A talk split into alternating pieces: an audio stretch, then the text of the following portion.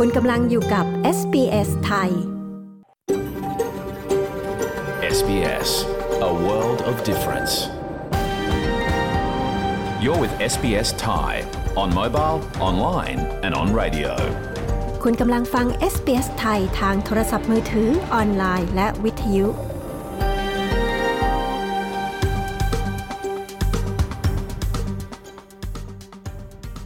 ขอระลึกถึงเจ้าของดั้งเดิมของดินแดนที่เรากำลังกระจายเสียงจากที่นั่นในวันนี้ SBS ไทยขอแสดงความเคารพต่อชาววรัญจรีวอยวรังของชาติคูลิน และต่อผู้อาวุโสของพวกเขาทั้งในอดีตและปัจจุบัน เรายังขอระลึกถึงเจ้าของดั้งเดิมของดินแดนชาวอบอริจิน และชาวเกาะช่องแคบทอร์เรสทั่วประเทศที่คุณกำลังรับฟังเราจากที่นั่นในวันนี้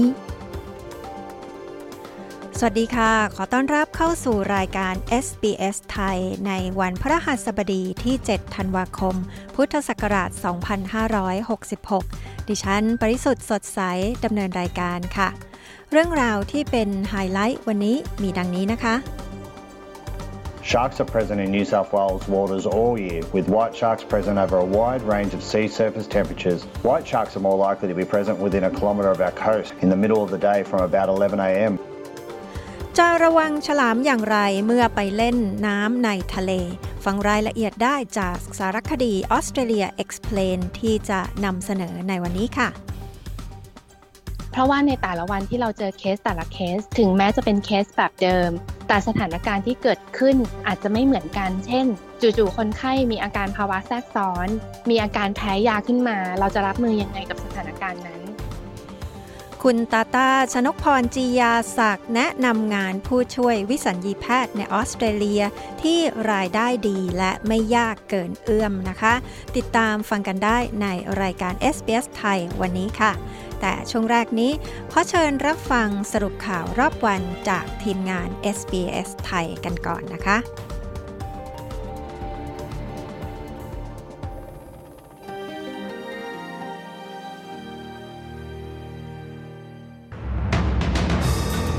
โคแถลงยินดีร่วมมือไต่สวน กรณีข้อหาการโกงราคา หน่วยงานด้านการเปลี่ยนแปลงสภาพภูมิอากาศยุโรประบุปี 2023 กำลังทำลายสถิติปีที่ร้อนที่สุดในประวัติการยูนิสโกขึ้นทะเบียนส่งการไทยเป็นมรดกทางวัฒนธรรมของมนุษยชาติ ติดตามสรุปข่าวรอบวันจาก SBS ไทย ประจำวันพฤหัสบดีที่ 7 ธันวาคม 2566 กับกระผมวาริกมุช่วย โคลส์ซูเปอร์มาร์เก็ตยักษ์ใหญ่ออกมาแถลงว่า ยินดีที่จะให้ความร่วมมือในการไต่สวนจากคณะวุฒิสภา ต่อกรณีการโกงราคา ซึ่งการไต่สวนครั้งนี้นำโดยพรรคกรีนส์ได้ถูกจัดขึ้นเพื่อไต่สวน กรณีที่โคลส์และวูลเวิร์ธส์ภายหลังที่พบว่าซูเปอร์มาร์เก็ตยักษ์ใหญ่สองเจ้านี้ทำกำไรสูงเป็นประวัติการณ์ท่ามกลางวิกฤตค่าครองชีพของชาวออสเตรเลีย โดยในแถลงการณ์ชิ้นนี้โคลส์ยังระบุด้วยว่า สินค้าของพวกเขานั้นเป็นไปตามกลไกของอัตราเงินเฟ้อ ซึ่งลดลง 3.1%ในช่วงเดือนกรกฎาคมถึงกันยายนที่ผ่านมา และในกรอบเวลาเดียวกันนั้น ราคาสินค้าสดก็เผชิญหน้ากับภาวะเงินฝืดอยู่ที่ 2.3%ในแถลงการณ์ยังระบุอีกว่ากำไรที่เกิดขึ้นนั้น ช่วยทำให้ซูเปอร์มาร์เก็ตยักษ์ใหญ่เหล่านี้ สามารถที่จะมอบข้อเสนอที่คุ้มค่าให้กับลูกค้า รวมทั้งยังสามารถสนับสนุนลูกจ้างอีกกว่า 120,000 คน หน่วยงานด้านการเปลี่ยนแปลงสภาพภูมิอากาศยุโรปกล่าวว่า โลกกำลังเผชิญกับสถิติความร้อนใหม่เป็นเดือนที่ 6 ติดต่อกัน และยังระบุอีกว่า อัตราความร้อนยังส่งผลให้ฤดูใบไม้ร่วงทางตอนเหนือของยุโรปนั้นร้อนสูงสุด ซึ่งสอดคล้องกับความร้อนที่ทำลายสถิติในปีนี้ ขณะที่ปีนี้ยังเหลือเวลาเพียงแค่หนึ่งเดือนเท่านั้น ส่งผลให้ปี 2023กำลังทำลายสถิติปีที่ร้อนที่สุด หน่วยงานด้านอวกาศของยุโรปยังกล่าวด้วยว่า เดือนพฤศจิกายนปีนี้ มีสติความร้อนเพิ่มถึง 1 ใน 3 เทียบกับเดือนพฤศจิกายนปีที่แล้ว ด้านนักวิทยาศาสตร์กล่าวว่า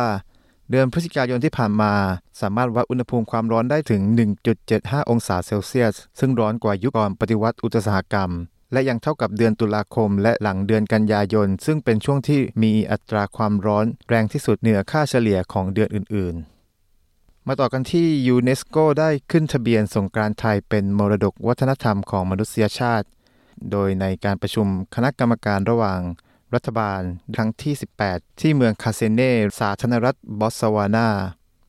ประกาศขึ้นทะเบียนให้สงกรานต์ไทยเป็นรายการมรดกภูมิปัญญาทางวัฒนธรรมของมนุษยชาติเรียบร้อยแล้ว ด้านนายเศรษฐาทวีสินนายกรัฐมนตรีกล่าวแสดงความยินดีในโอกาสที่ทางยูเนสโกประกาศขึ้นทะเบียนให้สงการไทย โดยแสดงความขอบคุณในนามรัฐบาลไทยและประชาชนชาวไทย ขอบคุณทุกภาคส่วนที่มุ่งมั่นทั้งจากฝ่ายประเมินผล และคณะกรรมการที่ได้คัดเลือกให้สงการไทย อยู่ในรายการบัญชีตัวแทน มรดกภูมิปัญญาทางวัฒนธรรมที่จับต้องไม่ได้ของมนุษยชาติ รวมไปถึงสำนักเลขาธิการสำหรับการทำงานอย่างหนักในช่วงเวลาที่ผ่านมาสงการในประเทศไทยถือเป็นรายการบัญชีตัวแทนภูมิปัญญา ทางวัฒนธรรมที่จับต้องไม่ได้ของมนุษยชาติลำดับที่ 4 ของไทย โดยก่อนหน้านี้ยูเนสโกได้ประกาศขึ้นทะเบียนให้โขนในปี 2561 นวดไทยในปี 2562 และโนราของภาคใต้ในปี 2564 การประชุมครั้งนี้มีประเทศต่างๆ เสนอขึ้นทะเบียนรายการตัวแทนมรดกภูมิปัญญาทางวัฒนธรรมทั้งหมด 45 รายการ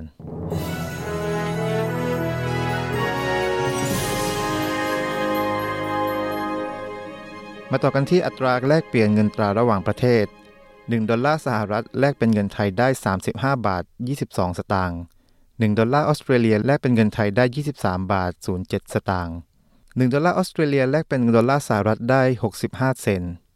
มาต่อกันที่พยากรณ์อากาศทั่วฟ้าออสเตรเลียในวันศุกร์ที่ 8 ธันวาคมวันพรุ่งนี้ เพิร์ธท้องฟ้าแจ่มใส อุณหภูมิสูงสุดอยู่ที่ 36 องศาเซลเซียสแอดิเลด มีฝนฟ้าขนอง และอาจมีพายุ อุณหภูมิสูงสุดอยู่ที่ 36 องศาเซลเซียส เมลเบิร์น มีฝนฟ้าขนองและอาจมีพายุ อุณหภูมิสูงสุดอยู่ที่ 33 องศา โฮบาร์ต จะมีฝนช่วงหรือ 2 ช่วงของวัน อุณหภูมิสูงสุดอยู่ที่ 25 องศา แคนเบรา จะมีฝนช่วงหรือ 2 ช่วงของวัน อุณหภูมิสูงสุดอยู่ที่ 34 องศา ซิดนีย์ มีเมฆเป็นส่วนใหญ่ อุณหภูมิสูงสุดอยู่ที่ 31 องศา บริสเบน ท้องฟ้าแจ่มใส อุณหภูมิสูงสุดอยู่ที่ 31 องศา ดาวิน มีฝนฟ้าขนองและอาจมีพายุ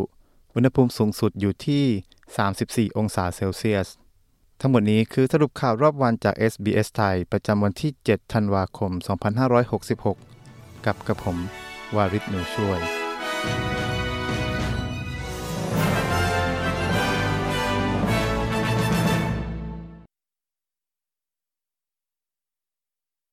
คุณกำลังอยู่กับ SBS ไทย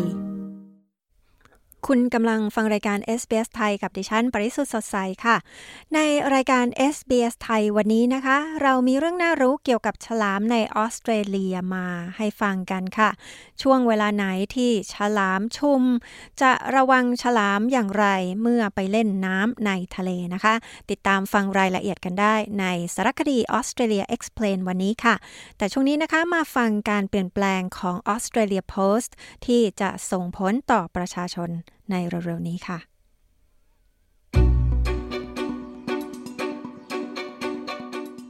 ทันช่วงคริสต์มาสพอดีที่กำลังจะเกิดการเปลี่ยนแปลงครั้งใหญ่กับวิธีการจัดส่งจดหมายของออสเตรเลียโพสต์ออสเตรเลียโพสต์จะยุติการส่งจดหมายรายวัน แต่จะมุ่งเน้นไปที่การจัดส่งพัสดุมากขึ้น คุณอเล็กซ์แอนิฟานิสและคุณอเล็กซ์โจนส์ผู้สื่อข่าวของ SBS News มีรายงานเรื่องนี้ ดิฉัน ปริสุทธ์สดใส SBS ไทย เรียบเรียงและนำเสนอค่ะ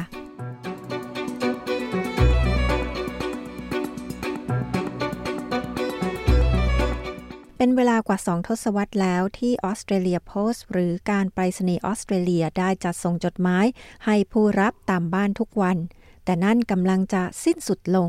มิเชล โรแลนด์ รัฐมนตรีด้านการสื่อสารของรัฐบาลสหพันธรัฐกล่าวว่า นี่จำเป็นต้องเปลี่ยนแปลงไป We understand that with the rise of competitors, the gig economy, the changing structure of the market เราเข้าใจดีว่าการเพิ่มขึ้นของคู่แข่ง เศรษฐกิจแบบกิกอีโคโนมีโครงสร้างตลาดที่เปลี่ยนไป บริการแบบดั้งเดิมของออสเตรเลียโพสต์อยู่ภายใต้แรงกดดันมากขึ้นเรื่อยๆ ตลาดได้เปลี่ยนแปลงไปจากรากฐานทีเดียว รัฐมนตรีโรแลนด์กล่าว เนื่องจากโดยเฉลี่ยครัวเรือนต่างๆ ได้รับจดหมายเพียงสองฉบับต่อสัปดาห์ ขณะนี้ออสเตรเลียโพสต์จึงจะจัดส่งจดหมายให้ตามบ้านทุกๆ 2 วัน ทรัพยากรจะถูกโอนไปยังบริการรายวัน เพื่อจัดส่งไปรษณีย์ด่วนพิเศษ จัดส่งจดหมายด่วน และจัดส่งพัสดุ เนื่องจากการซื้อขายสินค้าออนไลน์ยังคงกระตุ้นความต้องการบริการด้านนี้ คุณจูลี่โควินพนักงานส่งจดหมายและพัสดุของออสเตรเลียโพสต์กล่าวว่าความต้องการของผู้คนเปลี่ยนแปลงไปตามกาลเวลา We used to get seven trays of mail. Now we get one or two. เราเคยได้รับจดหมายให้ไปจัดส่งเจ็ดถาด ตอนนี้ได้หนึ่งหรือสองถาด แต่พัสดุเมื่อ10ปีที่แล้วเราเคยได้รับ5ชิ้น ตอนนี้เราได้หลายร้อยชิ้นเลย คุณโคเวนพนักงานจัดส่งจดหมายและพัสดุพันธ์ของออสเตรเลียโพสต์เผย คุณพอลแกรม CEO ของออสเตรเลียโพสต์กล่าวว่าจำนวนการจัดส่งพัสดุเพิ่มขึ้นอย่างมากในช่วงฤดูลดราคาสินค้า In the recent cyber weekend, uh, we had 7.4 million parcels lodged with Australia Post, a record for ใน that ช่วงลด event. ราคา Cyber Weekend ล่าสุด เรามีพัสดุที่ขอให้ Australia Post จัดส่ง 7.4 ล้านชิ้น ซึ่งสูงเป็นประวัติการณ์สำหรับช่วงลดราคาที่ว่า และคิดเป็น 3.9%ในช่วงเดียวกันของปีที่แล้ว ดังนั้นจึงแสดงให้เห็นว่า ผู้คนยังคงจับจ่ายและใช้นิ้วคลิกเพื่อซื้อของกันเป็นจำนวนมาก คุณแกรมผู้บริหารของ Australia Post กล่าว แม้ว่าข้อบัญญัติในการจัดส่งจดหมายของออสเตรเลียโพสต์อาจเปลี่ยนแปลงไป แต่ออสเตรเลียโพสต์ที่มีรัฐบาลเป็นเจ้าของ แต่หาทุนดำเนินการเองแห่งนี้ระบุว่า ที่ทำการไปรษณีย์ท้องถิ่นอย่างน้อย 4,000 แห่ง จะยังคงเปิดให้บริการต่อไป รัฐมนตรีโรแลนด์กล่าวว่า ที่ทำการไปรษณีย์ท้องถิ่นมีบทบาทหลายอย่างในชุมชนในชนบท In some rural and regional areas, it serves not only as the postal service, but also as the general store, the newsagent.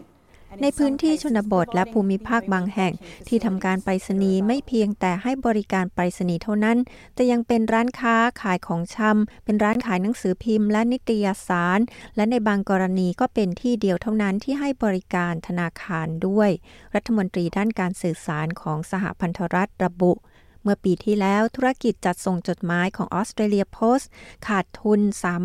384 ล้านดอลลาร์ ซึ่งเป็นครั้งที่สองในรอบ 30 ปี ที่บริการด้านนี้ไม่ทำกำไร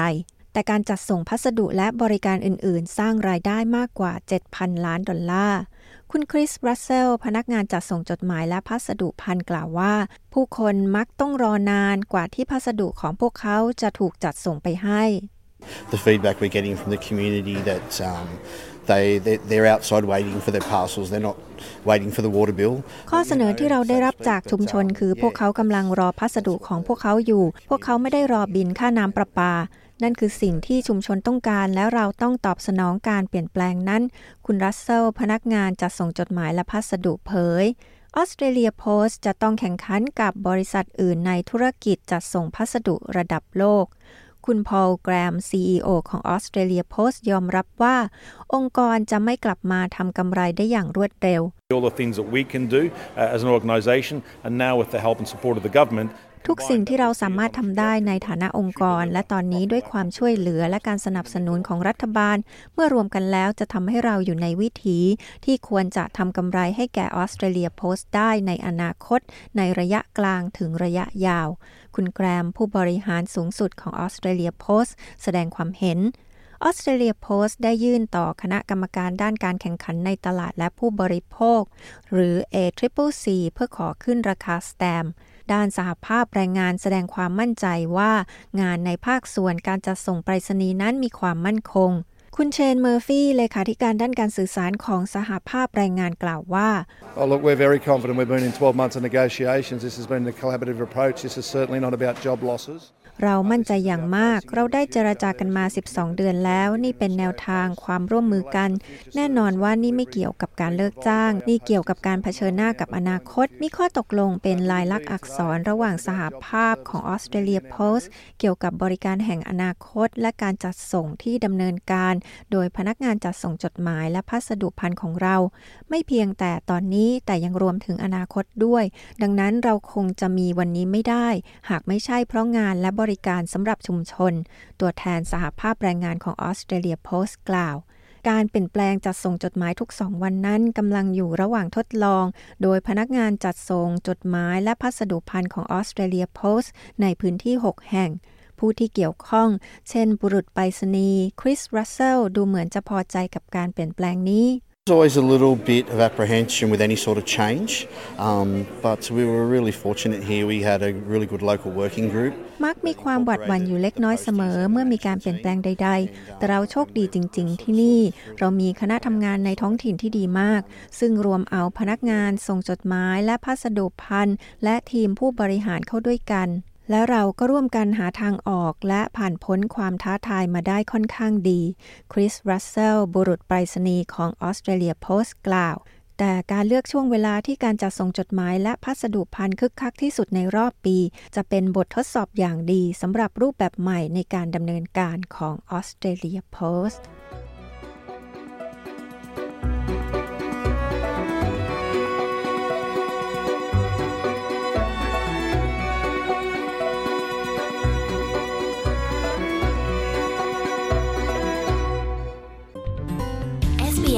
บนวิทยุ ออนไลน์ และบนโทรศัพท์เคลื่อนที่ของคุณ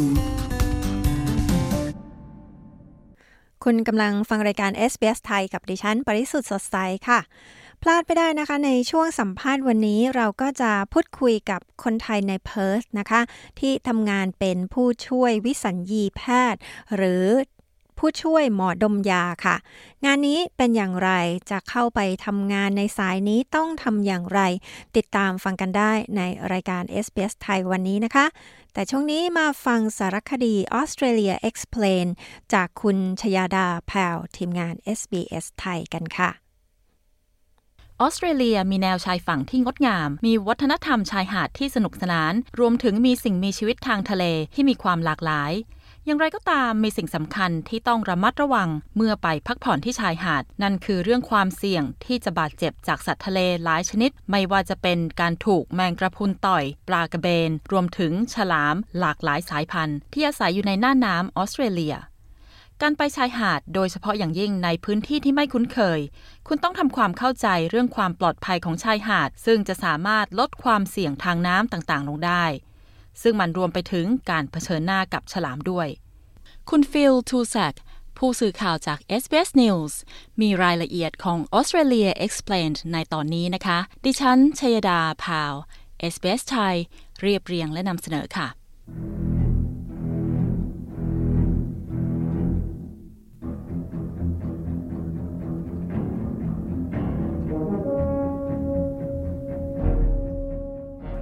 ระบบนิเวศทางทะเลที่อุดมสมบูรณ์ของออสเตรเลีย เป็นที่อาศัยของฉลามหลากหลายสายพันธุ์ ไม่ว่าจะเป็นฉลามขาว ฉลามเสือ ฉลามหัวค้อน ฉลามหัวบาตร และฉลามที่อาศัยตามแนวปะการังต่างๆ สิ่งมีชีวิตเหล่านี้มีส่วนสำคัญอย่างยิ่งในการรักษาสมดุลของท้องทะเล โดยพวกมันทำหน้าที่เป็นนักล่า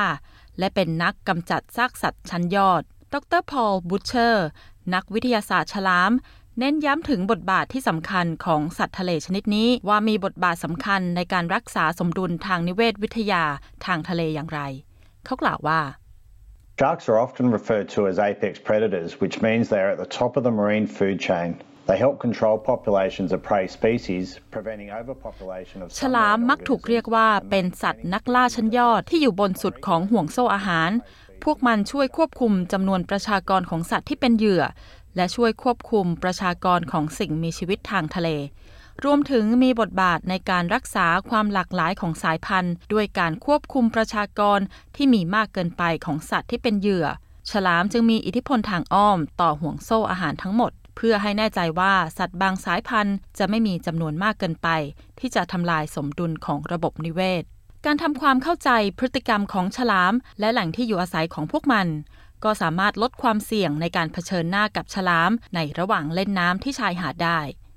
ดรบูเชอร์ ซึ่งเป็นหัวหน้านักวิทยาศาสตร์การวิจัย ที่แผนกอุตสาหกรรมพื้นฐานแห่งรัฐนิวเซาท์เวลส์ งานวิจัยของเขามุ่งเน้นไปที่การจัดหาข้อมูลทางวิทยาศาสตร์สำหรับโครงการลดความเสี่ยง เมื่อพบเจอฉลามในระหว่างเล่นน้ำในชายหาดรัฐนิวเซาท์เวลส์ It's essential to recognise the importance of these creatures in maintaining the health of our oceans and the broader environment. ดรพอลบูเชอร์กล่าวว่าจำเป็นอย่างยิ่งที่เราจะต้องตระหนักถึงความสำคัญของสิ่งมีชีวิตเหล่านี้ พวกมันมีบทบาทในการรักษาความสมดุลของมหาสมุทรและสิ่งแวดล้อมของเราเป็นวงกว้าง แม้ฉลามจะมีรูปลักษณ์ที่ดูน่ากลัว แต่พวกมันก็เป็นสัตว์มหัศจรรย์ที่ควรได้รับความเคารพและการปกป้องจากเรา ปลาฉลามช่วยรักษาสมดุลของระบบนิเวศทางทะเล ซึ่งมีความสำคัญต่อการรักษาสิ่งแวดล้อมโดยรวมของโลก ในรัฐนิวเซาท์เวลส์นั้น ดรบูเชอร์กล่าวว่า เราจะสามารถพบเห็นฉลามขาวได้บ่อยครั้ง โดยเฉพาะตามแนวชายฝั่ง ระหว่างเดือนพฤษภาคม ถึงเดือนพฤศจิกายนของทุกปี ส่วนฉลามหัวบาตรจะพบเห็นได้ตั้งแต่เดือนตุลาคม ถึงเดือนพฤษภาคม หรือฉลามเสือที่สามารถพบได้ตลอดปี There is nothing formally recognised as a shark season in New South Wales. Sharks are present in New South Wales waters all year, with white sharks present over a wide range of sea surface temperatures and bull sharks present when ดรบุชเชอร์อธิบายเกี่ยวกับการพบเจอฉลามในรัฐนิวเซาท์เวลส์ว่า ในรัฐนิวเซาท์เวลส์ไม่มีการประกาศอย่างเป็นทางการว่าฤดูไหนเป็นฤดูฉลาม เพราะฉลามอาศัยอยู่ในหน้าน้ำของรัฐนิวเซาท์เวลส์ตลอดทั้งปี ยกตัวอย่างเช่น จะคาดเดาได้ยากว่าฉลามขาวจะปรากฏตัวเมื่อใด เพราะเราพบเห็นพวกมันได้ในอุณหภูมิผิวน้ำทะเลที่หลากหลาย เราจะเจอฉลามหัวบาดเมื่ออุณหภูมิของน้ำสูงกว่า 20 องศา ส่วนฉลามขาวมักจะปรากฏให้เห็นภายในรัศมี 1 กิโลเมตร จากชายฝั่งของเรา ในตอนกลางวันตั้งแต่เวลาประมาณ 11 นาฬิกา ในขณะที่ฉลามหัวบาตรมักจะปรากฏให้เห็นตลอดช่วงบ่าย ตั้งแต่เที่ยงวันและตลอดทั้งคืนเป็นต้น ฉลามดำรงชีวิตในทะเล ซึ่งดรบุชเชอร์กล่าวว่า ไม่มีใครสามารถรับประกันได้ร้อยเปอร์เซ็นต์ว่า จะไม่มีการปะทะหน้ากันระหว่างฉลามกับผู้ที่มาเที่ยวชายหาด อย่างไรก็ตามดรบุชเชอร์แนะนำว่ามีหลักเกณฑ์ด้านความปลอดภัยชายหาดที่สำคัญบางประการ ที่เราสามารถปฏิบัติตามได้ เพื่อลดความเสี่ยงถ้าเราเจอกับฉลาม One of the simplest safety routines to follow is to only swim at patrolled beaches and to stay between the flags. This is the safest place to swim because lifesavers and lifeguards are there to monitor beach and water หนึ่ง conditions ใน and ข้อปฏิบัติ maximise เรื่อง the ความ safety ปลอดภัยชายหาดที่ง่ายที่สุดก็คือ การเล่นน้ำในชายหาดที่มียามชายฝั่ง และเล่นน้ำในบริเวณระหว่างธงซึ่งเป็นสถานที่ที่ปลอดภัยที่สุดในการว่ายน้ำเพราะมีเจ้าหน้าที่ช่วยเหลือ ผู้ประสบภัยทางน้ำและยังมียามลาดตระเวนชายฝั่ง ที่จะคอยติดตามสภาพชายหาดและน้ำทะเล เพื่อให้ผู้ที่มาชายหาดทุกคนมีความปลอดภัยสูงสุด อีกประการหนึ่งคือ การที่คุณต้องให้ความสนใจกับคำแนะนำของเจ้าหน้าที่ช่วยชีวิต และสัญญาณความปลอดภัย ซึ่งชายหาดที่มีการลาดตระเวนเหล่านี้ อาจมีการประกาศเตือนเกี่ยวกับฉลามด้วย คุณควรขึ้นจากน้ำทันที เมื่อได้ยินเสียงสัญญาณเตือน หรือพบเห็นฉลาม ประการต่อมาก็คือ พยายามหลีกเลี่ยงการเล่นเซิร์ฟคนเดียว หรือเมื่อเห็นว่าบริเวณนั้น มีปลาที่เป็นเหยื่อ และมีนกโฉบหาเหยื่อจำนวนมาก ดรบุชเชอร์ชี้ ด้านนักนิเวศวิทยาด้านผลกระทบ และนักวิจัยด้านความปลอดภัยชายหาด ดรเจสลอสเห็นด้วยกับคำแนะนำดังกล่าว ดรลอสเป็นนักวิจัยปฏิสัมพันธ์ของมนุษย์และสิ่งแวดล้อม และยังเป็นผู้นำทีมวิจัยที่ Surf Life Saving Australia ด้วย ดรเจสลอสเสริมในประเด็นนี้ว่า The safest part of the beach is the supervised area between the red and yellow flags, where trained surf lifesavers and lifeguards keep a lookout for sharks and any other hazards. สถานที่ที่ปลอดภัยที่สุดของชายหาดคือ พื้นที่ที่ได้รับการดูแลตรวจตรา ซึ่งอยู่ระหว่างธงสีแดงและสีเหลือง ซึ่งจะมีเจ้าหน้าที่ช่วยชีวิต ผู้ประสบภัยทางน้ำและมียามลาดตระเวนชายฝั่งที่ผ่านการฝึกอบรม จะคอยระวังฉลามและอันตรายอื่น ๆ ให้กับเรา คำแนะนำเกี่ยวกับความปลอดภัยที่ดีที่สุดเพื่อลดความเสี่ยงที่จะถูกฉลามกัดคือ ควรหลีกเลี่ยงการว่ายน้ำหลังพลบค่ำตอนกลางคืน หรือก่อนรุ่งสาง และไม่ควรว่ายน้ำตามลำพัง หากคุณอยู่กลางมหาสมุทรซึ่งจะมีโอกาสน้อยที่ฉลามจะว่ายมาหาคุณ แต่อย่างไรก็ตามการเข้าใจพฤติกรรมของฉลามก็เป็นความรู้ที่ไม่เสียหลาย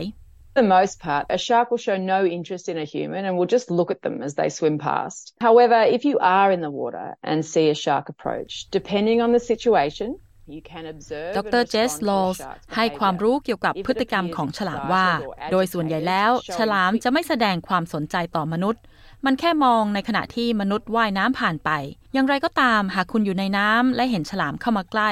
ซึ่งมันขึ้นอยู่กับสถานการณ์ที่คุณสามารถจะสังเกตและตอบสนองพฤติกรรมของฉลาม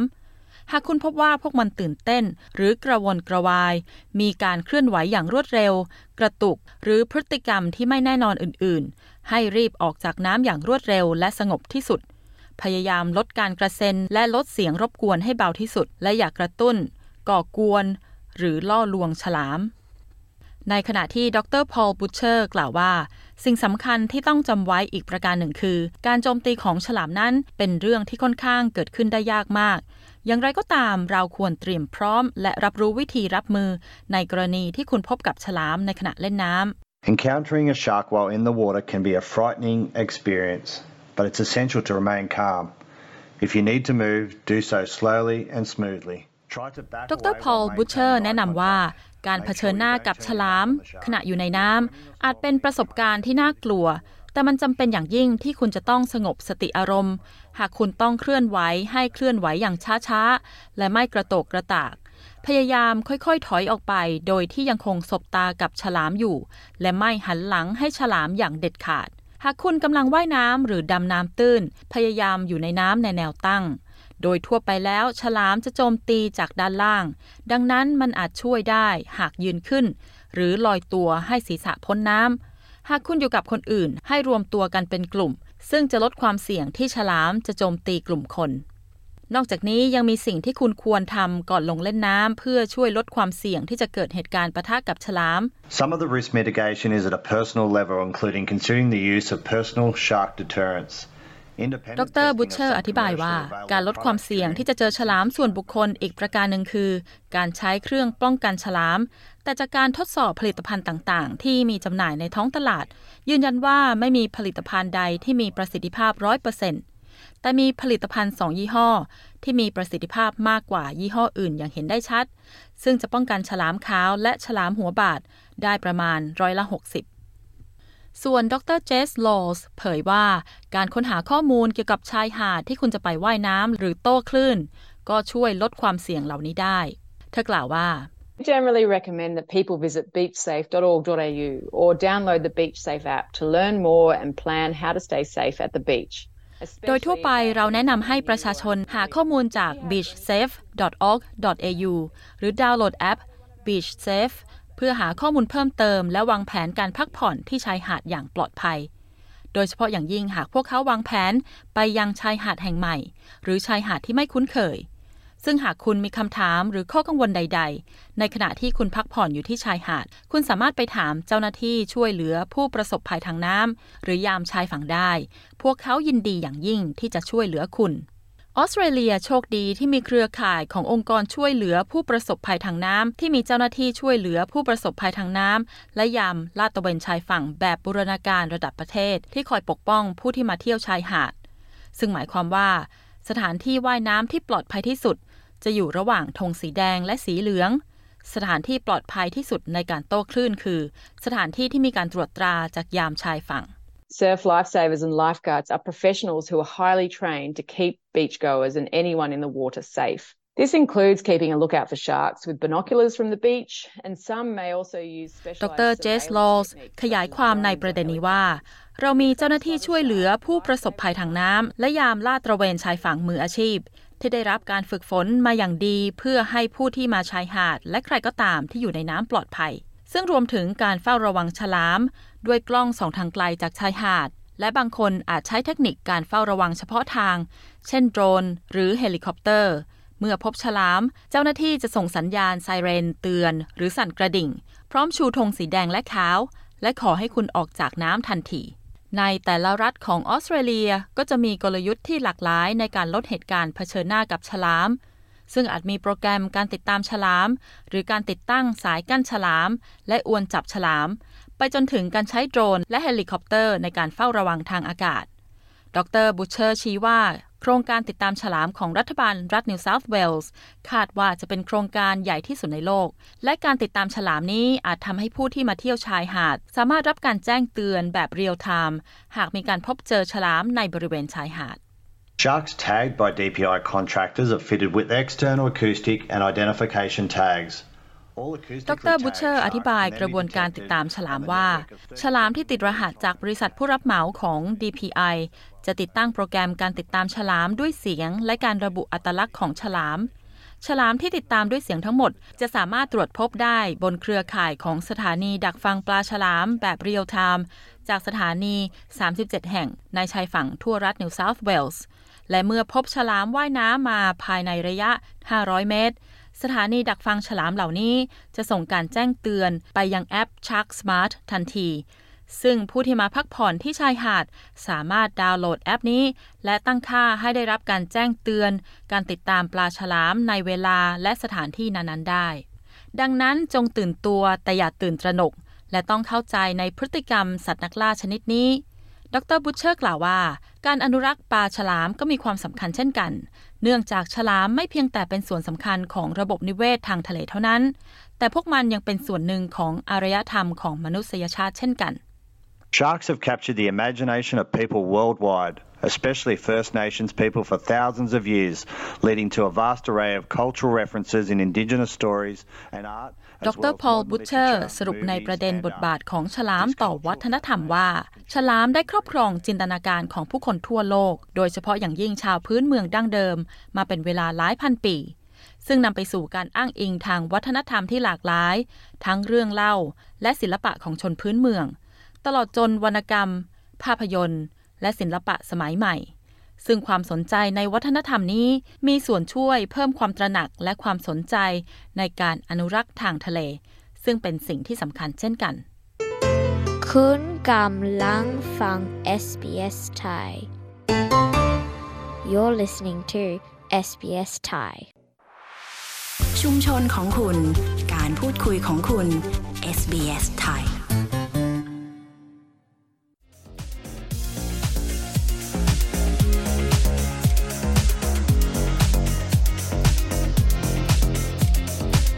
คุณชนกพรจียาศักดิ์หรือคุณตาตาผู้ช่วยวิสัญญีแพทย์ในรัฐเวสเทิร์นออสเตรเลียชวนคนไทยที่ชอบความท้าทาย ชอบใช้ไหวพริบ ชอบเรียนรู้สิ่งใหม่ๆ และเป็นคนใส่ใจในรายละเอียด มาทำงานเป็นผู้ช่วยหมอดมยาในออสเตรเลีย ซึ่งเธอบอกว่ารายได้ดีและมีโอกาสเติบโตในสายงานอย่างต่อเนื่อง ดิฉัน ปริสุทธ์สดใส SBS ไทย มีบทสัมภาษณ์คุณตาต้าค่ะ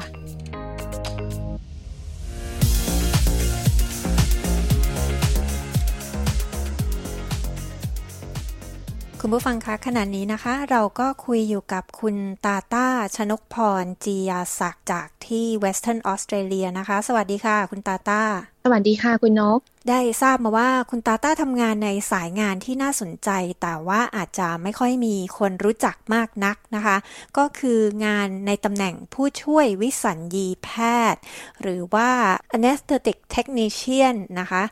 คุณตาต้าทำงานนี้ ตอนนี้ทำที่ไหนคะ แล้วทำมาได้กี่ปีแล้วคะค่ะ ตอนนี้ทำอยู่ที่โรงพยาบาล Fiona Stanley นะคะ แล้วก็ทำมาได้ไม่นานค่ะ แต่ว่าตอนปี 2009 นี่ทำอยู่ที่ Royal Prince Alfred Hospital ที่ซิดนีย์ค่ะ ประสบการณ์รวมทั้งหมดทางด้านนี้นี่ประมาณสักกี่ปีคะ รวมทั้งหมดเลยจากณวันนั้นแล้วก็มีช่วงแกลบนะคะ แล้วก็มาถึงวันนี้ก็เกือบจะประมาณ 10 กว่าปีค่ะ งานผู้ช่วยวิสัญญีแพทย์จะทำได้ที่ไหนบ้างคะทำเฉพาะในโรงพยาบาลได้เท่านั้นหรือเปล่าคะทำในคลินิกด้วยได้ไหมคะ งานนี้สามารถทำที่ Public Hospital หรือว่า Private นะคะ แล้วก็ทำได้ที่ Day Surgery ค่ะ เป็นคลินิกที่มาผ่าตัดโดยที่ไม่จำเป็นต้องพักฟื้นนะคะ หน่วยงานหลักๆนะคะ ที่ทำได้ก็จะเป็นของ Anesthetic ก็คือจะเป็นห้องผ่าตัดนะคะ Operating Theaters Emergency Department บางโรงพยาบาลนะคะ ICU หรือว่า Intensive Care ประมาณนี้ค่ะ ลักษณะคร่าวๆของงานผู้ช่วยวิสัญญีแพทย์เนี่ย อันนี้เราจะต้องทำอะไรบ้างคะก่อนอื่นไปถึงเราต้องเช็คก่อนว่าเราอยู่ห้องไหนค่ะ แล้วก็เป็นการผ่าตัดประเภทไหน จากนั้นเราก็ไปที่ห้องนั้น แล้วก็ไปเช็คเครื่องดมยาสลบค่ะ ปัจจุบันนี้จะเป็นของยี่ห้อ Primus เราก็จะเช็คว่าเครื่องผ่านไหม แล้วก็เตรียมอุปกรณ์ดมยาต่างๆ เช่น เราต้อง set up น้ำเกลือ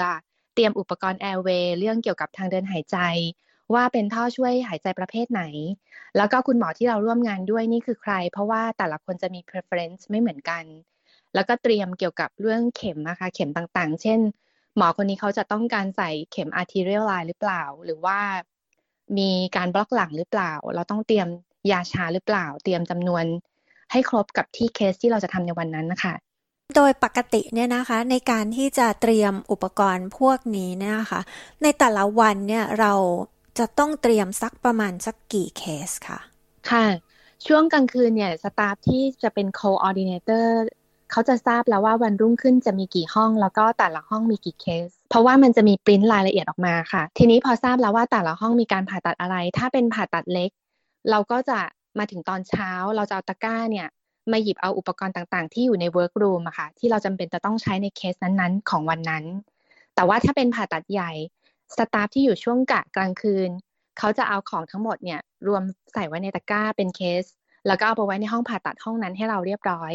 พอเรามาถึงตอนเช้าหรือ staff ที่ทำ daytime ไปถึงปุ๊บก็สามารถดำเนินการต่อเนื่องได้เลยค่ะ ทีนี้งานของคุณตาต้าเนี่ยนะคะ มันมีความแตกต่างกับพยาบาลที่อยู่ในห้องผ่าตัดยังไงบ้างคะงานของเราก็คือเริ่มต้นเลยก็คือพวกเราจะรวมตัวเป็นกลุ่มนะคะ มีการทำฮาร์ดดก็คือแนะนำตัวเองก่อนว่าใครมีหน้าที่ทำอะไรในห้อง เสร็จแล้วเราก็จะไปรับคนไข้ที่ holding bay ค่ะ ซึ่งตรงนี้จะมีพอร์เตอร์เป็นผู้นำคนไข้เนี่ยมาส่งที่ห้องผ่าตัด พอคนไข้มาถึงแล้ว เราก็จะอธิบายให้ฟังว่ากำลังจะนำคนไข้สลบ transfer คนไข้ไปที่เตียงของคนไข้ เราก็เริ่มนำสลบกับหมอดมยาด้วยกันค่ะ พอคนไข้สลบแล้วก็จะมีการ positioning คนไข้ว่าจะต้องมีแขนแขนหน้าใบลำตัวหรือเปล่า หรือว่าแขนจะมี armboard มา support ทีนี้พยาบาลที่อยู่ฝั่ง surgical จะมีสองท่านนะคะ ก็คือจะเป็น scrub nurse กับ scout nurse แล้วก็โรงพยาบาลบางแห่งจะมีถึงสามท่านนะคะ scrub ก็คือคนที่ยืนอยู่คู่กับหมอผ่าตัด คอยส่งเครื่องมือในการทำหัตถการ ส่วน scout ก็จะอยู่บริเวณรอบข้างของ scrub อีกทีค่ะ เพราะว่าscrub เนี่ยเขาจะ sterilise ก็คือล้างมือใส่ PPE เรียบร้อย แล้วก็คู่กับหมอผ่าตัด ฉะนั้นตรงนั้นก็จะปลอดเชื้อ พยาบาลที่อยู่ด้านข้างที่เป็น scout อะค่ะ เขาก็จะเปิดอุปกรณ์ให้กับ scrub อีกที ทางคุณตาต้าที่เป็นผู้ช่วยหมอดมยาเนี่ยก็จะเรียกว่าลงลึกเกี่ยวกับเฉพาะในจุดที่ดมยาสลบ หรือว่าฉีดยาชาอะไรอย่างนี้โดยเฉพาะใช่ไหมคะแต่ว่าในส่วนที่ผ่าตัดอันนี้พยาบาลเขาก็จะมารับช่วงต่อไปใช่ไหมคะใช่ค่ะ แต่ถ้าเป็นพยาบาลของ anesthetic คือของเราเป็น anesthetic technician แต่ถ้าเป็น anesthetic nurse เขาก็จะสามารถทำงานในส่วนของเรา แล้วก็อาจจะสามารถแทงเข็มน้ำเกลือ แล้วสามารถที่จะไปช่วยทางฝั่ง surgical ได้ด้วยค่ะ อืมค่ะทีนี้คุณตาต้าก่อนที่จะมาทำงานทางด้านนี้เนี่ยนะคะ ไปรู้เกี่ยวกับงานด้านนี้ในออสเตรเลียได้ยังไงอะคะทำไมถึงมาสนใจที่จะมาเรียนแล้วก็ทำงานทางด้านนี้คะก่อนอื่นนี้ต้องขอบคุณพี่ปุ๊กที่เขาให้โอกาส คือพี่เขาเป็นพยาบาลห้องคลอดมาจากไทยค่ะ หลังจากที่เขามาถึงที่ออสเตรเลียเขาก็มาสอบ OEC test ที่เกี่ยวกับ occupational test ตอนนั้น แล้วพอเขาได้เข้าไปทำงานในโรงพยาบาล เขาก็เลยทราบว่ามีตำแหน่งนี้ที่กำลังต้องการคน ก็เลยถามเราว่าเราสนใจไหม ซึ่งตอนนั้นก็บอกพี่เขาว่าสนใจ เขาบอกว่าต้องดูว่าเราสามารถอินเทอร์วิวกับหมอดมยาผ่านหรือเปล่า แล้วก็เขาอาจจะพาเราไปดูการทำงานในห้องผ่าตัดว่า เราสามารถคุ้นเคยกับการที่จะเห็นเลือด เห็นผู้ป่วย ความเจ็บปวดอะไรได้ไหม ถ้าเกิดว่าเราสัมภาษณ์ผ่านตรงนั้นเราถึงจะได้งาน แล้วหลังจากได้เข้าไปทำงานแล้ว ตอนนั้นก็เลยมี provide ให้เราเรียนกับ ICM course ก็คือ Integrated Care Management เป็นคอร์ส Diploma of Paramedical Science ก็คือตัวนี้ที่ใช้ในการทำงานของ Anesthetic Technician ในเวลานั้นค่ะ อืม ค่ะ เรียกว่ามีคนในที่มาแนะแนวทางให้ได้รู้จักงานนี้ใช่ไหมคะ ใช่ค่ะ ค่ะ แล้วการที่จะมาทำงานเป็นผู้ช่วยวิสัญญีแพทย์ได้เนี่ยนะคะ ตอนนี้เนี่ยเขากำหนดหลักสูตรหรือว่ามีหลักสูตรโดยเฉพาะที่ TAFE หรืออะไรอย่างนี้ไหมคะ ถ้าคนที่สนใจเนี่ยเขาจะต้องเรียนหลักสูตรอะไร แล้วก็ใช้เวลาเรียนนานไหมคะ อันนี้ขออธิบายในเชิงของ state เวสเทิร์นออสเตรเลียนะคะ ตอนนี้ก็จะเป็น Diploma of Anesthetic Technology and Practice แล้วก็รหัส จะเป็น HLT 57921 ค่ะ ตัวนี้ก็คือมีทั้งหมด 17 unit ในการเรียนใน 3 ขั้นตอนคือเป็น 3 stage นะคะ แล้วก็จะมีการฝึกงาน 3 ครั้ง หลักสูตรก็คือ 2 ปี ระหว่างที่เราเรียนไปแล้วครึ่งทาง ตอนที่เราฝึกงานแห่งแรกแล้วก็แห่งที่ 2 ถ้าเกิดว่าทางโรงพยาบาลเนี่ยเขาเล็งเห็นแล้วว่าเออคนนี้ดูมีความสามารถแล้วเขาสนใจเขาอาจจะติดต่อเลยว่า หลังจากที่คุณจบแล้วเนี่ยก็อยากให้คุณมาทำงาน ทางสายนี้เลย ก็ขึ้นอยู่กับว่าเราจะตกลงกับเขาว่าเราจะทำพาร์ทไทม์หรือว่าฟูลไทม์และหลังจากที่เรา qualified คือได้ certificate เรียบร้อยแล้ว รายได้ก็จะเพิ่มจากที่เป็น trainee อยู่ สรุปแล้วก็คือสามารถที่จะเรียนที่ TAFE ถ้าเป็นของ WA นะคะก็จะเป็นที่เป็นที่ควีนสแลนด์หรือว่าที่นิวเซาท์เวลส์เท่าที่ทราบก็คือมีการเปิดสอนออนไลน์ แต่ว่าของ TAFE ของแต่ละรัฐนี่ไม่แน่ใจในข้อนี้ค่ะ ว่ามีความแตกต่างกันยังไง อันนี้คือขออธิบายในเชิงของเวสเทิร์นออสเตรเลียคนฟังที่อยู่ในรัฐอื่นๆ ก็อาจจะไป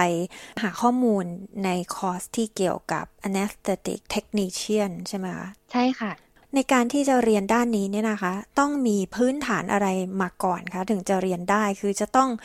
เป็นนักเรียนสายวิทยาศาสตร์ หรือว่ามีความรู้ด้านพยาบาลหรืออะไรอย่างนี้มาก่อนไหมคะ ในกรณีของภาษาอังกฤษนะคะ สมมติว่า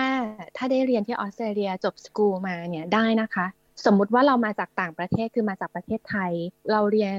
ปตรีมาหรือ academic purpose of English แค่นี้ในเชิงของภาษาก็ได้แล้วค่ะ เพราะสิ่งที่เราจะต้องมาสอบที่เนี่ยเขาเรียกตัวย่อว่า BKSB คือย่อมาจาก Basic Key Skills Builder ตัวนี้ก็คือจะเน้นในเรื่องของการ reading แล้วก็ numeracy ซึ่งไม่ได้ยากเกินไปในการ test ซึ่งเขาจะ require ตัวนี้ในการที่จะเป็น qualification ในการที่จะเข้าไปเรียนดิโพลมาตัวนี้ค่ะ เรียกว่าคือจะต้องมีมีทักษะคณิตศาสตร์ แต่ว่าเป็นขั้นพื้นฐานไม่ต้องสูงมาก ใช่ค่ะ แล้วก็ภาษาอังกฤษก็ไม่ได้สูงมากค่ะ SBS ไทยทางโทรศัพท์มือถือ ออนไลน์ และทางวิทยุ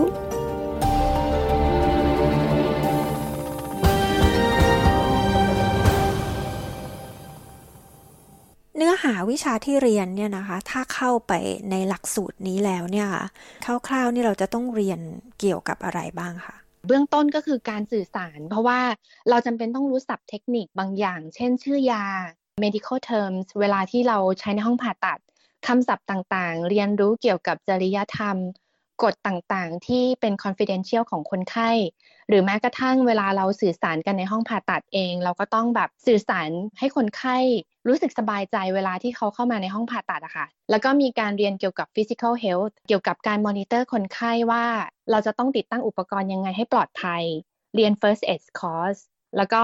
infection control อะค่ะ ซึ่งคอร์สต่างๆ เหล่านี้ถ้าคนที่เรียนในเชิงของ aged care หรือว่ามาใน field ของ medical หรือ health บางวิชาสามารถเทียบโอนหน่วยกิจมาได้นะคะ แล้วก็เท่าที่ทราบตอนนี้ก็คือ stage 1 ถ้าเกิดว่าเป็น permanent คือเป็นคนที่นี่ stage 1เนี่ยเราอาจจะเสียสตางค์ในเรื่องของค่าเทอม แต่ว่าพอมา semester 2 และ 3 สามารถทำเรื่องเรียนฟรีได้ของที่นี่ค่ะ การรู้ส่วนต่างๆของร่างกายในการที่จะฉีดยาลงไป หรือว่าให้ดมยาอะไรเงี้ยนะคะ เรื่องกายวิภาค เรื่องเกี่ยวกับตัวยาเราจะต้องเรียนรู้ในระดับลึกเลยหรือเปล่าคะในเรื่องของ anatomy เขาจะอธิบายเป็นออ g a n แต่ละส่วนค่ะว่ามีการทำงานอย่างไร แล้วก็โรคต่างๆ ที่เราจะพบเจอได้บ่อยในห้องผ่าตัดโรคที่ผู้ป่วยเป็นมาก่อนที่จะเข้ารับการรักษา พื่อที่ว่าเราจะได้เตรียมการไว้ก่อน ส่วนเรื่องยาปกติเวลาเราไปรับยาจากห้อง A station เนี่ยค่ะ มันจะมี pamphlet ก็คือมีฉลากของยา ซึ่งคุณหมอเขาจะไม่ได้ซีเรียสว่าเราจะต้องรู้ลึกถึงขนาดที่ว่ายาตัวนี้ต้องมีองค์ประกอบอะไรบ้าง คุณหมอเขาจะให้เราเข้าใจแค่ว่าตรงนี้คือเป็นยาที่เรานำสลบนะ หลังจากที่คนไข้สลบแล้วเนี่ย มันจะต้องมียาผ่อนคลายกล้ามเนื้อ เป็น rocuronium สมมตินะคะ ชื่อตัวยา rocuronium ก็จะทำให้ relax กล้ามเนื้อของคนไข้ แล้วหลังจากนั้นเนี่ยผู้ป่วยสลบและเราก็เริ่ม intubate ซึ่งแต่ละอย่างที่เป็นของตัวยาค่ะ อันนี้เราจะรู้แค่ว่านำสลบทำยังไงให้คนไข้ reverse คือกลับมาละ จะเอาคนไข้ฟื้นอย่างไร ยาตัวนี้ช่วยในเรื่องการคลื่นเหียนอาเจียน ยาตัวนี้ช่วยในเรื่องของการที่ทำให้คนไข้เนี่ยไม่ไอ จะเป็นแค่คร่าวๆค่ะ ไม่ได้เจาะลึกลงไปในการทำงานกับแพทย์หรือว่าคุณคุณหมอดมยาเนี่ยนะคะ ภาษาอังกฤษเนี่ยเราจะต้องรู้พวกคำศัพท์แพทย์หรือเปล่า เวลาแพทย์เขาคุยกับเราเนี่ยเขาพยายามใช้ภาษาที่ง่าย ง่าย ๆ คุยกับเราหรือเปล่าคะใช่ค่ะ เขาจะใช้ภาษาที่ง่ายก็คือหนึ่งก็คือเราทักทายกับคุณหมอทั่วไปตามปกติ เพราะว่าเวลาเราเข้ามาถึงเนื้องานปุ๊บ ส่วนใหญ่แล้วสิ่งที่เขาจะ request จากเราจะเป็นเรื่องของอุปกรณ์ เช่น โอเค เธอพร้อมแล้วใช่ไหม เราก็จะบอกว่าเราพร้อมแล้ว เราก็จะยื่น video laryngoscope ให้เขา เพื่อที่เขาจะ intubate ซึ่งณเวลานั้นเราจะไม่ได้มีการสนทนากันมาก ส่วนใหญ่ก็คือหมอก็จะ request ว่าโอเค ฉันพร้อมแล้วฉันต้องการอุปกรณ์ชิ้นนี้ เราต้องฟังให้เข้าใจว่าอ๋อคุณหมอต้องการให้เรายื่น Guedel airway ให้ เราก็ยื่น Guedel airway ให้ไซส์ไหนที่เขาต้องการ อย่างเวลาเขาแทงเข็มน้ำเกลือ เราก็เข้าใจแล้วว่า step ต่อมาเขาจะต้องแปะ dressing เราก็เตรียม dressing ไว้ให้เขา เตรียม sharp bin ไว้ให้เขา เตรียมอุปกรณ์ล่วงหน้าไว้ให้เขา หรือแม้กระทั่งท่อช่วยหายใจประจำที่แล้ว เราก็เตรียม stethoscope ให้เขา เพื่อให้เขาเช็คว่าการที่เขาใส่ท่อช่วยหายใจเนี่ยอยู่ตำแหน่งนี้ที่ถูกต้องแล้ว เพราะฉะนั้นการติดต่อสื่อสารกับหมอดมยา เราก็จะติดต่อสื่อสารกันกระชับ แต่ว่าให้เข้าใจว่าคุณหมอต้องการอุปกรณ์ไหน เพราะเรากำลังช่วยเขาอยู่ ในการทำงานเป็นผู้ช่วยวิสัญญีแพทย์เนี่ยนะคะ เท่าที่คุณตาต้าทำงานมาก็ค่อนข้างนานเหมือนกันเนี่ย มันมีข้อดีข้อด้อยยังไงคะ แล้วมีจุดไหนที่เรียกว่าเป็นความท้าทายคะเริ่มเริ่มจากข้อดีก่อนละกันนะคะ ค่ะ ข้อดีก็คือเป็นการทำงานที่ทำให้เรามีสติในเรื่องของการทำงานมาก ๆ เพราะว่าหลังจากที่คนไข้สลบไปแล้ว เราเหมือนทำงานเป็นปอดให้เขา แล้วก็การดูแลเอาใจใส่แต่ละเคส มันจะทำให้เราเข้าใจว่า ถ้าเป็นคนในครอบครัวของเราเองมารับการรักษา เราต้องดูแลคนไข้แบบนี้เหมือนกับที่เราอยากให้คนในครอบครัวของเราได้รับการปฏิบัติแบบนั้น ส่วนเรื่องที่ 2 ของข้อดีก็คือ ความรู้ที่ไม่มีที่สิ้นสุด เพราะว่าในแต่ละวันที่เราเจอเคสแต่ละเคส ถึงแม้จะเป็นเคสแบบเดิม แต่สถานการณ์ที่เกิดขึ้นอาจจะไม่เหมือนกัน เช่น จู่ๆคนไข้มีอาการภาวะแทรกซ้อน มีอาการแพ้ยาขึ้นมา เราจะรับมือยังไงกับสถานการณ์นั้น และเมื่อเหตุการณ์ต่างๆ เริ่มคลี่คลายเราก็ค่อยมา discuss กันว่าถ้าเกิดเหตุการณ์แบบนี้ขึ้นอีก เราควรจะรับมือกับเหตุการณ์ครั้งหน้าอย่างไร เพราะฉะนั้นในการทำงานชนิดนี้เขาจึงจะต้องมีการ top up ความรู้ทุกๆ วันพฤหัสประมาณ 30 นาที ในแง่ต่างๆ ให้เราได้เรียนรู้ทุกๆ ด้าน ให้เราเข้าใจการทำงานเป็นทีม เวลามีอะไรเกิดขึ้น ทุกคนก็พร้อมที่จะช่วยเหลือกัน เพราะว่ามันเป็นการทำงานลักษณะทีมเวิร์กแล้วก็จะมี simulation ก็คือเป็นสถานการณ์จำลองว่าหุ่นจำลองตัวนี้ กำลังเกิดอาการภาวะแทรกซ้อนแบบนี้ แล้วคนในทีมจะมาช่วยอะไรได้บ้าง อันนี้คือข้อดีค่ะก็คือทำให้เรามีการเรียนรู้อย่างต่อเนื่อง แล้วก็เป็นงานที่ทำแล้วมีความสุขนะคะ เพราะว่ามันไม่ได้กดดันมากจนเกินไป อีกอย่างหนึ่งคือเราไม่จำเป็นต้องแครี่งานกลับมาบ้าน จบเคสของวันนั้นก็คือจบเราดูแลทำความสะอาดเรียบร้อยตอนจบ ก็แปลว่าเราเสร็จภารกิจของวันนั้น ถ้าพูดถึงข้อด้อยบ้างล่ะคะ แล้วก็ความท้าทายที่คุณตาต้าอาจจะต้องจัดการในการที่ทำงานตำแหน่งเนี้ยค่ะ จริง ๆ ข้อด้อยก็ไม่ค่อยจะมีนะคะ เอาเป็นว่าข้อควรระวังก็แล้วกันนะคะ ก็คือเวลาเราไปเบิกยา เราต้องระมัดระวังเช่นยา SR4 หรือว่า S8 เนี่ยเป็นยาควบคุมพิเศษ เพราะฉะนั้นเวลาที่เราไปเอายาลักษณะแบบนี้มาก็ต้องทวนกับพยาบาลที่เราเดินไปเอากับเขาด้วยให้แน่ใจว่าเวลาเรารับมาจากที่หนึ่งเอาไปใส่อีกที่หนึ่ง ครบจำนวนถูกต้องหรือเปล่า มีการแตกหักเสียหายระหว่างทางไหม ถ้าเกิดว่ามีเราจะต้องจด report เพราะฉะนั้นสิ่งที่เราทำทุกๆ step มันต้องใช้ความละเอียดรอบคอบ เพราะว่ามันอยู่ภายใต้ความรับผิดชอบของเรา อยู่ภายใต้ชื่อของเราเวลาที่เราสแกน finger สแกนนิ้วมือเข้าไปรับยา หรือแม้กระทั่งเราเป็นวิทเนสกู้กับพยาบาลที่เราไปทำงานด้วย ตอนจังหวะที่เราไปเอายานะคะ แล้วก็ในเรื่องของการที่ว่าทำงานรูทีนถ้าเป็นคนที่ชอบทำงานรูทีนแบบเดิมลักษณะเดิม ก็อาจจะเปลี่ยนในเรื่องของการเรียนรู้หน่อยเพราะว่าที่นี่เขาจะให้ทุกคนเก่ง specialty ไปในทุกๆด้านนะคะ เนื่องด้วยว่าตอนที่โควิด -19 เกิดขึ้น ถ้าเขาขาดพยาบาลประจำห้องนั้นไป แล้วเทคนิคคนอื่นไม่สามารถไปทำตรงนี้ได้ทำให้เขาไม่สามารถรันห้องผ่าตัดได้ค่ะ ก็เลยมีการที่ว่าอยากให้ทุกคนเนี่ย specialty คือสามารถทำได้ในทุกๆ ห้องของการผ่าตัด งานนี้นี่เงินดีไหมคะ ถ้าจะเปรียบเทียบกับงานโรงพยาบาล หรืองานด้านสุขภาพอื่น ๆ ที่คนไทยสนใจทำเนี่ยค่ะ ตอนนี้ที่ WA อะค่ะ ถ้าเป็นเรทตั้งแต่เทรนนิ่งเป็นต้นมาเนี่ยก็คือจะอยู่ที่ 70,000 แล้วก็70,000ถึง80,000 ทีนี้รายได้เนี่ยจะมีสามารถอัพไปตามเลเวลได้ด้วยค่ะ ก็คือจากเริ่มจาก trainee แล้วก็มาเป็นได้ qualification คือมี certificate ก็จะ up ไปเรื่อยๆ แล้วแต่ที่เราจะตกลงกับเขาแต่ range จะอยู่ที่เจ็ดหมื่นถึงเก้าหมื่นค่ะ แล้วก็งานนี้สมมติว่ารายได้เนี่ยถูก fix อยู่ที่นี่ แต่ก็ยังมี overtime ซึ่งเขาจะคำนวณให้ 1.5 เท่า Saturday Sunday ซึ่งจะได้ penalty rate แล้วก็ on call ว่าเรา on call เนี่ยกี่ชั่วโมงต่อครั้ง ซึ่งตรงนี้ก็คือจะเป็นรายได้ top up จาก salary range base ของเราอะค่ะ รายได้ค่อนข้างดีทีเดียวนะคะ ค่ะ งานนี้นี่หายากไหมคะแต่ละรัฐนี่มันมีความหายากหาง่ายพอๆกันไหมคะสำหรับงานนี้ รัฐที่หางานนี้ง่ายนะคะ จะมีที่ควีนสแลนด์ TWA New South Wales น่าจะเป็น Public ค่ะ Private น่าจะเป็น Anesthetic Nurse นะคะ แล้วก็ Victoria เนี่ย เท่าที่ทราบก็คือมีบ้างค่ะ ประปราย แล้วก็ ACT จะเป็น private ก็คือเอกชนค่ะ ของ South Australia เนี่ยยังไม่ได้หาข้อมูล เพราะฉะนั้นที่เด่นๆเลยนะคะ ก็จะมี Queensland WA แล้วก็ New South Wales อันนี้คือไล่ตามลำดับก่อนค่ะ แล้วก็สามารถหาได้ใน Seek แล้วก็ Jora Job สามารถที่จะสมัครผ่านเอเจนซี่ได้ก่อน เพราะว่าเอเจนซี่จะสามารถส่งตัวเราเนี่ยไปตาม Public หรือ Private หรือแม้กระทั่งคลินิก หลังจากนั้นพอเราชอบที่จะทำงานในองค์กรไหน เราสามารถที่จะเอาตัวเองเนี่ยสมัครไปที่องค์กรนั้นได้ทีหลังก็ได้ค่ะ เพราะว่าเอเจนซี่จะจ่ายในเรทที่สูงกว่า salary range ทั่วไปที่เขารับ full time หรือ part time ค่ะ ถ้าเป็นเอเจนซี่จะอยู่ที่ชั่วโมงหนึ่ง60 กว่าเหรียญถึง 70 กว่าเหรียญค่ะ สุดท้ายนะคะ คุณตาต้าอยากจะฝากอะไรถึงคนไทยคนอื่นๆไหมคะ ที่ฟังแล้วอาจจะสนใจอยากจะทำงานเป็นผู้ช่วยวิสัญญีแพทย์แบบคุณตาต้าบ้างอะค่ะก็อยากฝากไว้ให้คนไทยเข้ามาทำงานฟิลนี้นะคะ ถ้ามีใจรักแบบอยากดูแล ชอบออกกันไนสิ่งต่างๆ รักความท้าทาย หรือแม้กระทั่งงานทำงานรูทีน ถ้าได้ตัดสินใจเข้ามาทำแล้วอะพอเราได้ดูแลช่วยเหลือผู้อื่น เราจะรู้สึกว่าเราได้เป็นส่วนหนึ่งในการที่อยู่ประเทศนี้แล้วก็ทำงานได้อย่างที่ใจเรารัก และงานเราก็ออกมามีคุณภาพค่ะ คุณตาตาก็บอกด้วยว่า ที่ผ่านมานี้ก็ไม่ค่อยมีคนไทยทำงานทางด้านนี้เลยใช่ไหมคะค่ะ อยากให้เข้ามาทำกันเยอะ ๆนะคะ ขอบคุณคุณตาต้ามากนะคะ ที่มาคุยกับ SBS ไทยค่ะ ค่ะ ขอบคุณมากค่ะ ที่ผ่านไปนั้นก็เป็นการพูดคุยกับคุณชนกพรจียาศักดิ์หรือคุณตาต้า ผู้ช่วยวิสัญญีแพทย์ ในรัฐเวสเทิร์นออสเตรเลียนะคะ ดิฉันปริสุทธ์สดใส SBS ไทย รายงานค่ะ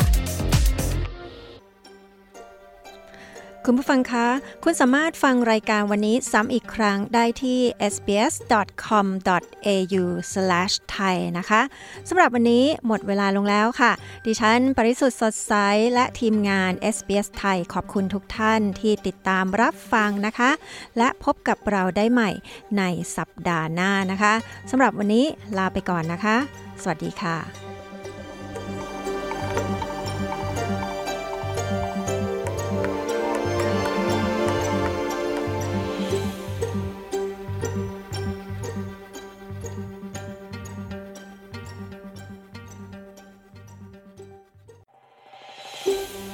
ต้องการฟังเรื่องราวน่าสนใจแบบนี้อีกใช่ไหม ฟังได้ทาง Apple Podcast Google Podcast Spotify หรือที่อื่น ๆ ที่คุณฟัง podcast ของคุณ